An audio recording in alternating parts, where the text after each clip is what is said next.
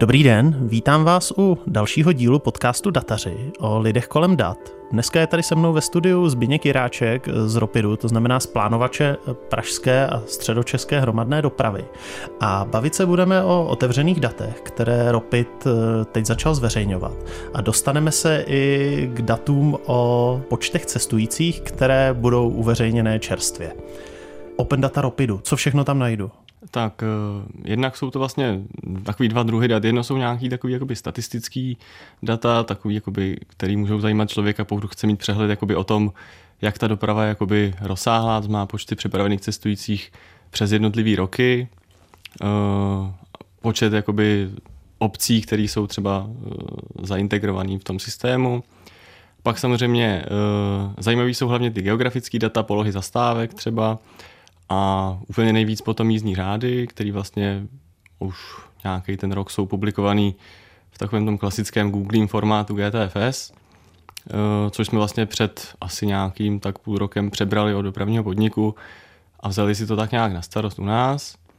A pak jsou to ještě data samozřejmě nějaká jakoby reálná, to znamená eh, v našem případě jde vlastně o polohy vozidel, zatím teda vlastně za dopravce mimo dopravní podnik a mimo uh, vlakový dopravce. Zmínil si ten formát GTFS, což jsou ty informace o jízdních řádech. Eh, dopravní podnik už to tak publikuje delší dobu. My jsme to řešili ještě v hospodářských novinách před řadou let, kdy vlastně s tím dopravní podnik začínal a tehdy to právě plánoval publikovat jenom pro Google, až po nějakém jako tlaku se podařilo ho přesvědčit, že by to takhle měl otevřít všem. Jak si ten formát uvnitř můžu představit? Protože to je balíček, ve kterém je skupina souborů. No jo, je to vlastně, ve skutečnosti je to jako zip soubor, ve kterém jsou nějaký soubory textový, které jsou ale ve skutečnosti jakoby tabulky, je to vlastně co se CSV jako comma separated value, akorát eh, v textovém formátu. Ty soubory jako textový jsou dost hodně velký, protože tam vlastně je jako všechny spoje, všechny jejich průjezdy všema zastávkama a to ještě na několik dní dopředu, takže prostě ty soubory jsou hrozně velký a proto jsou jakoby všechny v tom jednom jakoby zipovém balíčku. Takže je to vlastně jakoby několik tabulek, který na sebe vzájemně odkazují nějakýma klíčema, který vlastně popisují celou tu strukturu těch, těch jízdních řádů. Takže je to vlastně relační databáze vysypaná do CSVček. Mm, v zásadě jo, no. A jak často se to aktualizuje? Uh, aktualizuje se to každý den, protože vlastně tam je to i založené na tom, že vlastně když se plánují ty jízdní řády, tak uh, plánují to jednak plánovači naši, jakoby na Ropidu, my máme na starosti ty linky jakoby vnější hlavně, těch soukromých dopravců a dopravní podnik si plánuje linky svoje a vlastně probíhá tam nějaká replikace mezi těma databázemi a ta probíhá každou noc.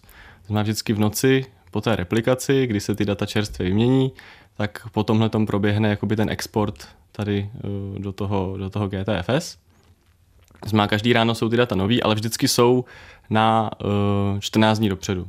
To znamená, že pokud nedojde k něčemu jakoby náhlýmu, že prostě zrovna se zavře nějaký most nebo tak, tak uh, ty data platí několik dnů dopředu, znamená, vlastně i když mám nějaký, který jsou nějaký data, které jsou víc dní starý, tak vlastně furt by měly platit.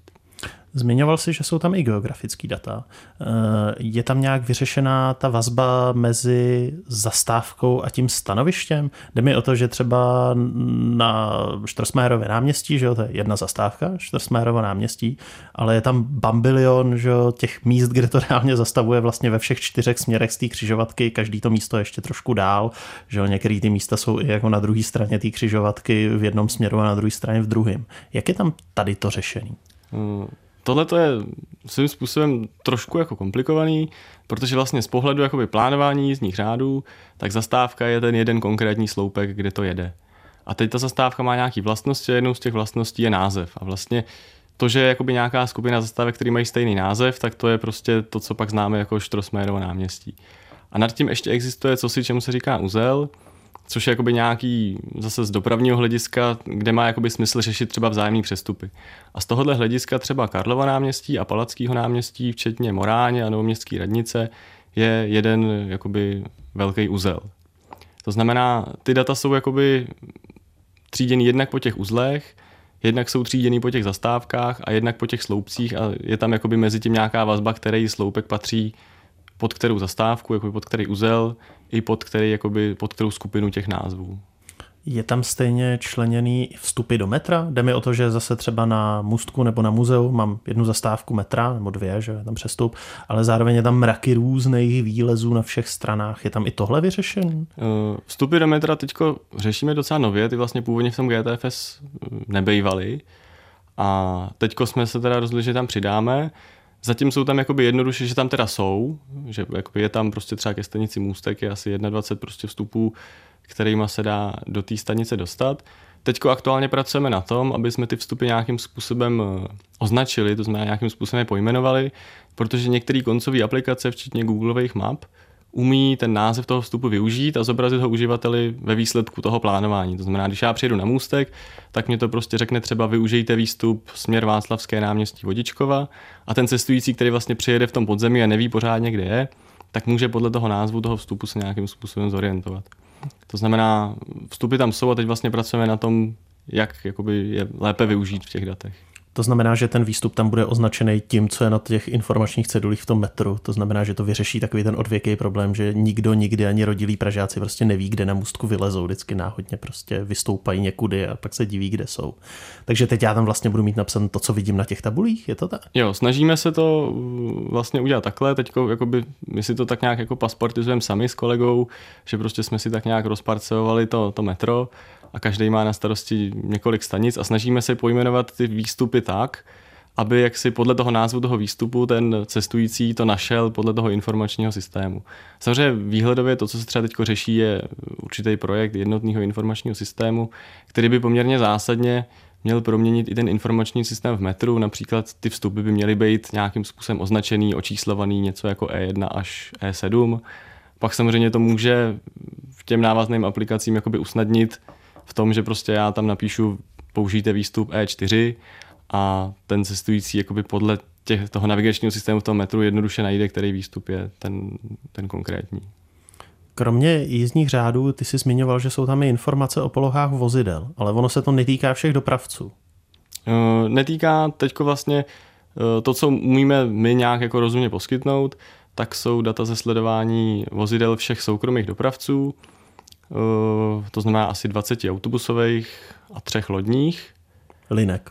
Uh, dopravců. Dopravců. dopravců. Linek je jako podstatně víc. Uh-huh. To jsou nějaký, v těch autobusových jsou to asi stovky linek, převážně příměstských, ale jsou tam i městské linky, které vlastně jezdí jiný dopravci, jenom jich je opravdu jakoby malý procent, takže jakoby říká se, že vlastně městská doprava jakoby pokrytá není, je pokrytá spíš ta příměstská.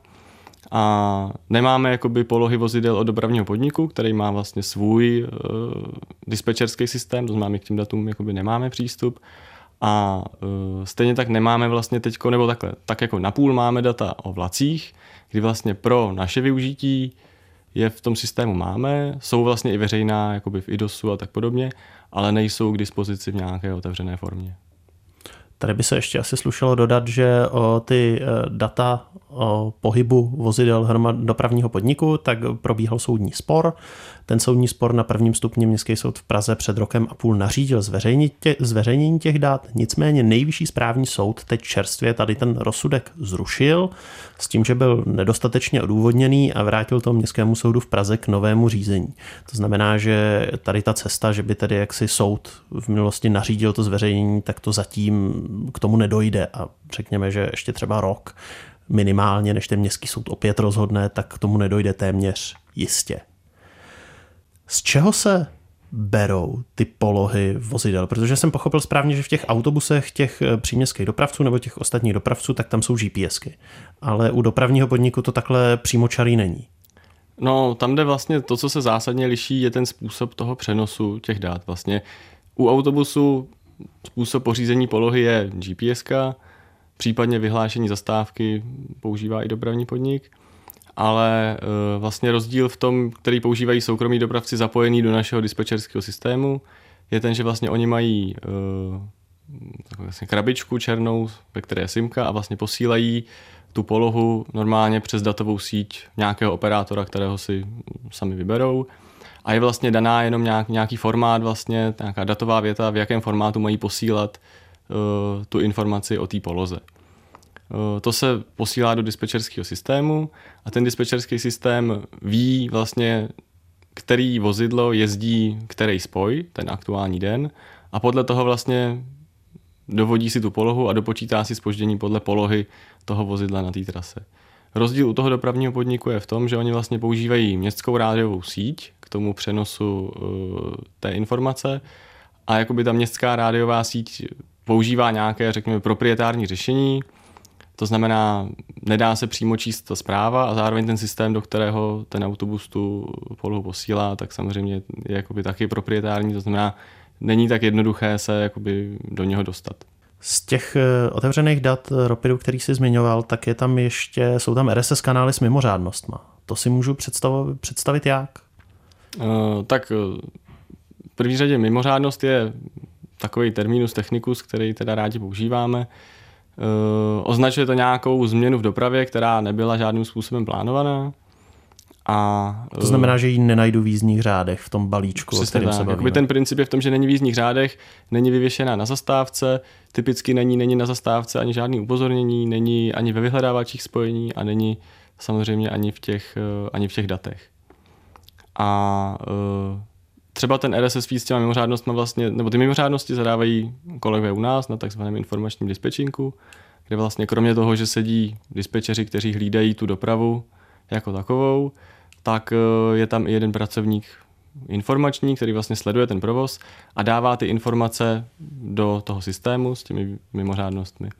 A ty, ty informace se zobrazují potom na webu, propisují se do aplikace, známe jako pidlítačka, používá je třeba i seznam, děláme, dáváme i do toho feedu, který používá Google, to znamená, ty informace o těch mimořádnostech se pak propisují na eh, všechny možné kanály. A jeden z těch kanálů je teda RSS kanál, kde si může uživatel sledovat to RSS a pokaždý, když dojde v síti k nějakému, k nějaký nepravidelnosti, k nějakému problému, tak uh, mu přijde jakoby ta zpráva skrz ten RSS kanál co v tom, co v té zprávě o té mimořádnosti všechno je, asi tam bude nějaký text, ale jsou tam nějaký metadata, jako místo, kde se to stalo, nějaká poloha a takovéhle věci? Jo, snahou bylo, aby tam nějaký metadata byly, zároveň ale musí to být jakoby rychle zadatelný, aby prostě ten člověk, který to potřebuje tam zadat, tak aby mu to zase nemohlo trvat moc dlouho. Znamená, základem je vždycky text, který popisuje, co se tam stalo, nějaký opatření, co se, jakoby, který se přijalo v návaznosti na tu událost. Eh, metadatově se dají zpracovat třeba dotčené linky, to se používá jak v té aplikaci lítačka, tak to používá i ten Google, že vlastně tím, že on tam vyjmenuje, které linky jsou dotčený tím opatřením, tak pak když já si ve vyhledávači zobrazím to spojení, který obsahuje tu linku, na který je nějaká mimořádnost, jo, třeba dojde k nějaký nehodě prostě na B, na metru, tak tam dáme prostě B, že je dotčený a pak vlastně všichni, kteří si vyhledají spojení, uh, který, který obsahuje metro B, tak dostanou upozornění, že na metru B je nějaká mimořádnost. Takže jedna věc jsou ty dotčené linky, to je takový jako hlavní způsob, jak jim to propojit s něčím konkrétním. Uh, dají se tam zadat i zastávky, ty svým způsobem určují i polohu, kde vlastně k té události došlo. A zadává se i typ události a důvod – přičemž ten typ události je vlastně taky nějaký vybraný z konkrétního číselníku, to znamená, z toho se pak dá trochu odvodit, co asi to jako znamená. Tohle třeba Google to třeba využívá, umí interpretovat jakoby ty, druhy událostí, to znamená, eh, když třeba prostě je přerušen provoz někde, tak a zadá se typ přerušení provozu, tak se to Google přeloží, jakože je přerušen provoz. A ten jejich vyhledávač je pak schopný najít alternativní trasu, protože pozná, že vlastně ta linka je mimo provoz a umí vyhledat potom trasu jinou.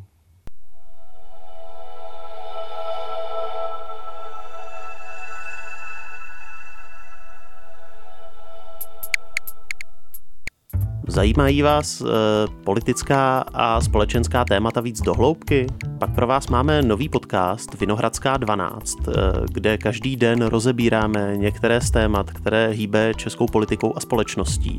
A snažíme se vám, posluchačům, zajistit přehled, který z běžného zpravodajství e, většinou nedostanete. Podcast najdete všude, kde jste zvyklí odebírat svoje podcasty.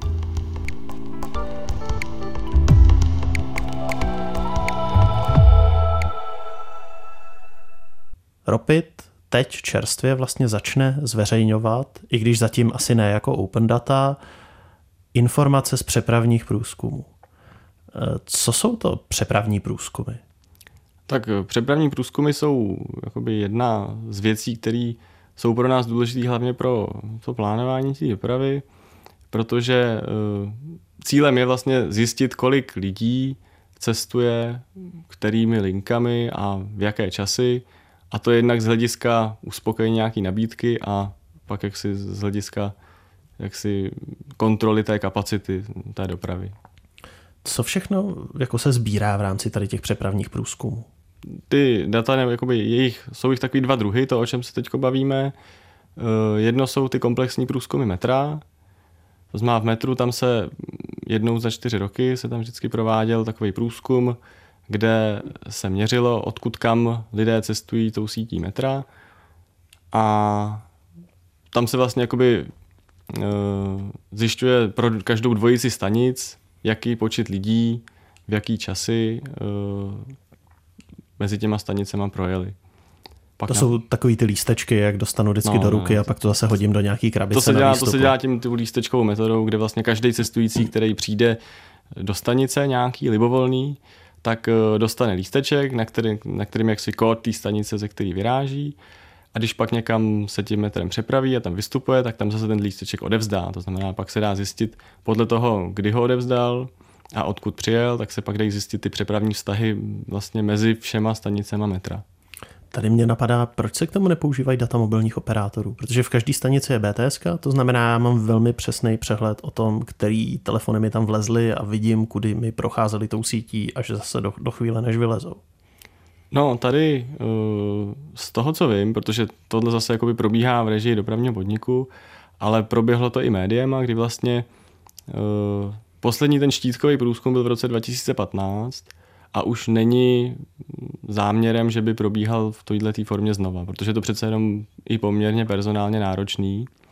To znamená, myšlenka je už jakoby ty nový průzkumy dělat právě pomocí těch dat mobilních operátorů a je to jedna z věcí, kterou dopravní podnik vyjednával teď při tom pokrývání stanic eh, tím mobilním signálem, že vlastně chce od těch operátorů mít ty data o tom pohybu těch cestujících v tom metru, aby nemusel potom dělat ty reální, ty, ty štítkové průzkumy a měl vlastně mnohem jakoby přesnější a častější průzkumy eh, daný z těch mobilních telefonů.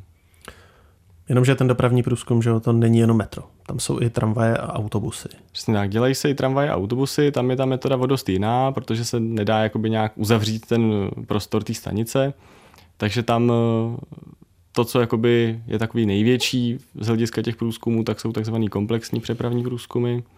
Dělají se v síti tramvají a autobusů a e, to, co se dělá při těch komplexních průzkumech, to jsou takzvaný vozový, teda to znamená, že vlastně v tom voze je nějaký sčítač, který sčítá nástupy a výstupy těch cestujících. Sčítač je člověk. Je to člověk, ano, je to člověk. E, v tuhle chvíli teda a uh, vlastně výstupem těch dat je potom pro každý ten sledovaný spoj uh, počty nástupů, výstupů v každé zastávce a samozřejmě i zaplnění toho vozidla v průběhu uh, celé té trasy. Ale to je během jako jednoho dne, kdy to sčítání probíhá. Jo? jo, to sčítání probíhá taky během nějakého jednoho dne. Většinou se dělá u, u sítě tramvají se většinou dělá celá ta síť najednou. U autobusů těch už je moc, takže autobusy se dělají vždycky jenom nějaká část. Dělá se to ale všechno tak, že by vlastně přibližně asi jednou za čtyři roky měly být data z každé linky. K čemu vy v Ropidu používáte tady ty data? A jakým způsobem vy s nimi jako pracujete? Uh, jo, tyhle ty data používají hlavně, uh, hlavně plánovači samozřejmě při uh, návrhu jízdních řádů. Když to začnu od toho metra, tam je to, tam je to takový jednodušší, protože metro má ty trasy poměrně daný, tam žádný uh, přetrasovávání nehrozí. Uh, tak tam se vlastně používá hlavně k určení kapacity, protože tam je poměrně uh, snadno spočítatelný, kolik lidí cestuje z jaké stanice kam, v jakém směru, takže se dá poměrně dobře nastavovat ta kapacita.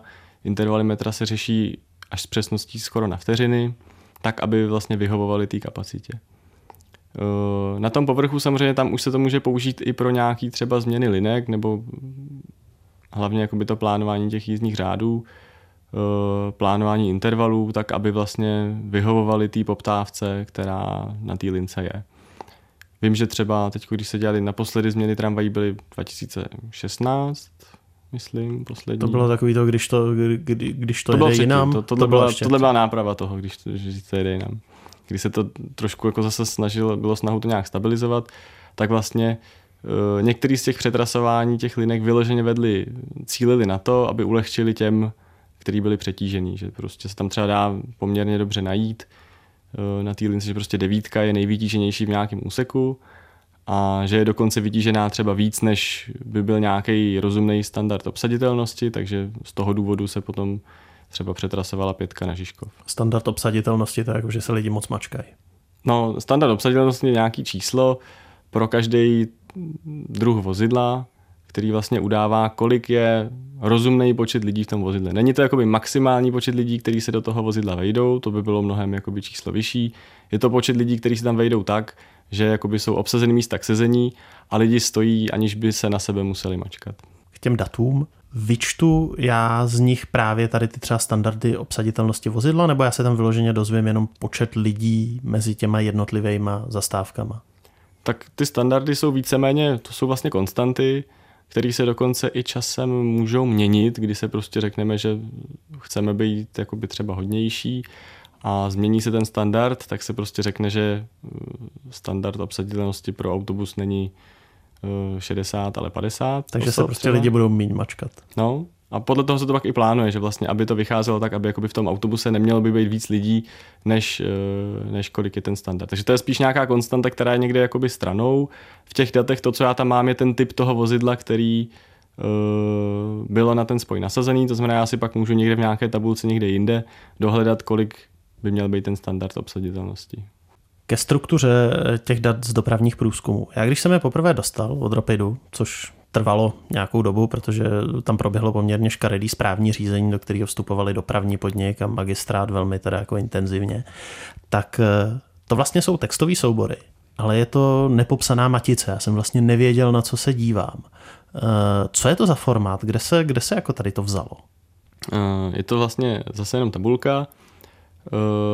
Přičemž jednodušší je to zase u té povrchové dopravy, kde vlastně je to co řádek mm, té tabulky, tak to je vlastně jedno zastavení jednoho spoje v jedné zastávce a u toho zastavení je řečeno, kolik lidí nastoupilo, kolik vystoupilo a kolik jich dál pokračovalo tím spojem. E, trošku zajímavější je to u toho metra, kde vlastně základem ty surové data jsou, e, je vlastně matice těch stanic, že vlastně dvakrát dva, jako, že jo, ty, ty stanice, odkud kam. Uh-huh. A ke každým té dvojici, odkud kam je řečený nějaký číslo, uh, kolik lidí cestovalo mezi nimi stanicemi, ale vlastně není to ještě, tohleto číslo ještě je sférovaný jakoby po čtvrt hodinách uh, v čase. To znamená, ne, můžu pokládat dotazy nejenom jakoby kolik lidí cestuje uh, z Malostranský uh, na můstek, ale můžu se ptát i kolik lidí jezdí z Malostranský na můstek mezi tři čtvrtě na osmou a osmou.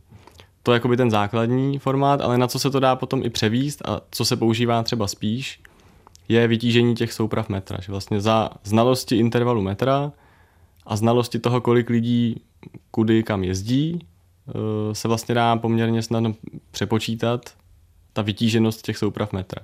Tím vlastně zjistím to, co jakoby se v tom metru neskoumá, eh, kolik lidí jezdí těma soupravama a podle toho se může případně ten interval upravovat. To znamená, že eh, tady ty data jsou propojitelné třeba právě s těma datama o jízdních řádech, o kterých jsme se bavili předtím, to znamená, jaký IDčka těch zastávek by se tam měly potkávat napříč těmahle databázemi. Jo, jo, určitě. I vzhledem k tomu, že to vlastně celý je součástí, nebo to zpracování těch průzkumů je celý součástí vlastně jednoho informačního systému, tak to odkazuje na jakoby stejné identifikátory. V tomhle případě jsou to prostě vlastně jenom stanice metra. To znamená, že tam by se to dalo vlastně dodělat i jako ručně. Že jo. Já ještě dodám, že tady ty data zatím eh, budeme zveřejňovat my na GitHubu. Eh, odkaz najdete dole pod podcastem a v současné době tam najdete i experimentální převodník v Pythonu, který vám to převede na normální CSV nebo normální, prostě na dál zpracovatelný data. A samozřejmě najdete tam taky, dodávám poněkud experimentální popis toho formátu datového, pokud byste si třeba ten převodník chtěli upravit sami nebo ho nějakým způsobem vylepšovat. Eh, tady je potřeba dodat, že ten formát jako takový, ten původní, tak eh, patří společnosti Chaps, která je známá například eh, z jízdních řádů. Ona byla ta, která vybudovala ten systém jízdních řádů v České republice a zároveň také dlouhá léta bránila tomu, aby se vlastně ty jízdní řády zveřejňovaly. V současné době už Chaps není soukromá firma, patří českým drahám, nicméně vlastně doteď eh, tady k oficiálnímu zveřejnění, jak si popisují těch formátů ze strany Chapsu nedošlo, nicméně máme poměrně dobrou představu toho, co se v těch datech dá najít a najdete to u nich v tom balíčku. Je něco, co by ti přišlo zajímavé tady z těch dat spočítat, co se třeba ještě nepočítá? Oni ty data nikdy nebyly veřejný, to znamená, je otázka, co by z toho kdo mohl vymyslet. Je to vždycky trošku takový jak je to, když člověk prostě třeba vypustí nějakou hru nebo něco, tak eh, vlastně nikdy předem neví, jak moc se to těm lidem bude líbit a co všechno s tím vymyslí, jak to použijou, jestli to třeba nepoužijou ve skutečnosti jinak, než to ten autor zamýšlel. Eh, z hlediska použití, eh, tam je hlavní pro nás je to použití jakoby pro to plánování. Dokážu si představit i využití v nějakých aplikacích pro veřejnost typicky třeba vyhledávat spojení při znalosti těch dat z těch průzkumů může kromě uh, té trasy mi i třeba zobrazit předpokládanou obsazenost toho spoje. A když potom těch tras mám jako víc na výběr, tak prostě si ten cestující může třeba vybrat trasu, která bude jakoby méně vytížená a tím vlastně i trošku jakoby narovnávat tu zátěž v té síti a pro něj, pro toho cestujícího to pak samozřejmě pohodlnější, protože nemusí jet tou, tou zatíženou částí, eh, zatíženou částí města. Já ti děkuju. Tohle byl další díl podcastu Dataři o lidech kolem dat. Na další díl se můžete těšit za 14 dní. Odebírat nás můžete v Apple Podcasts, Google Podcasts, Spotify a nebo na webu Českého rozhlasu Plus. Já jsem Honza Cibulka.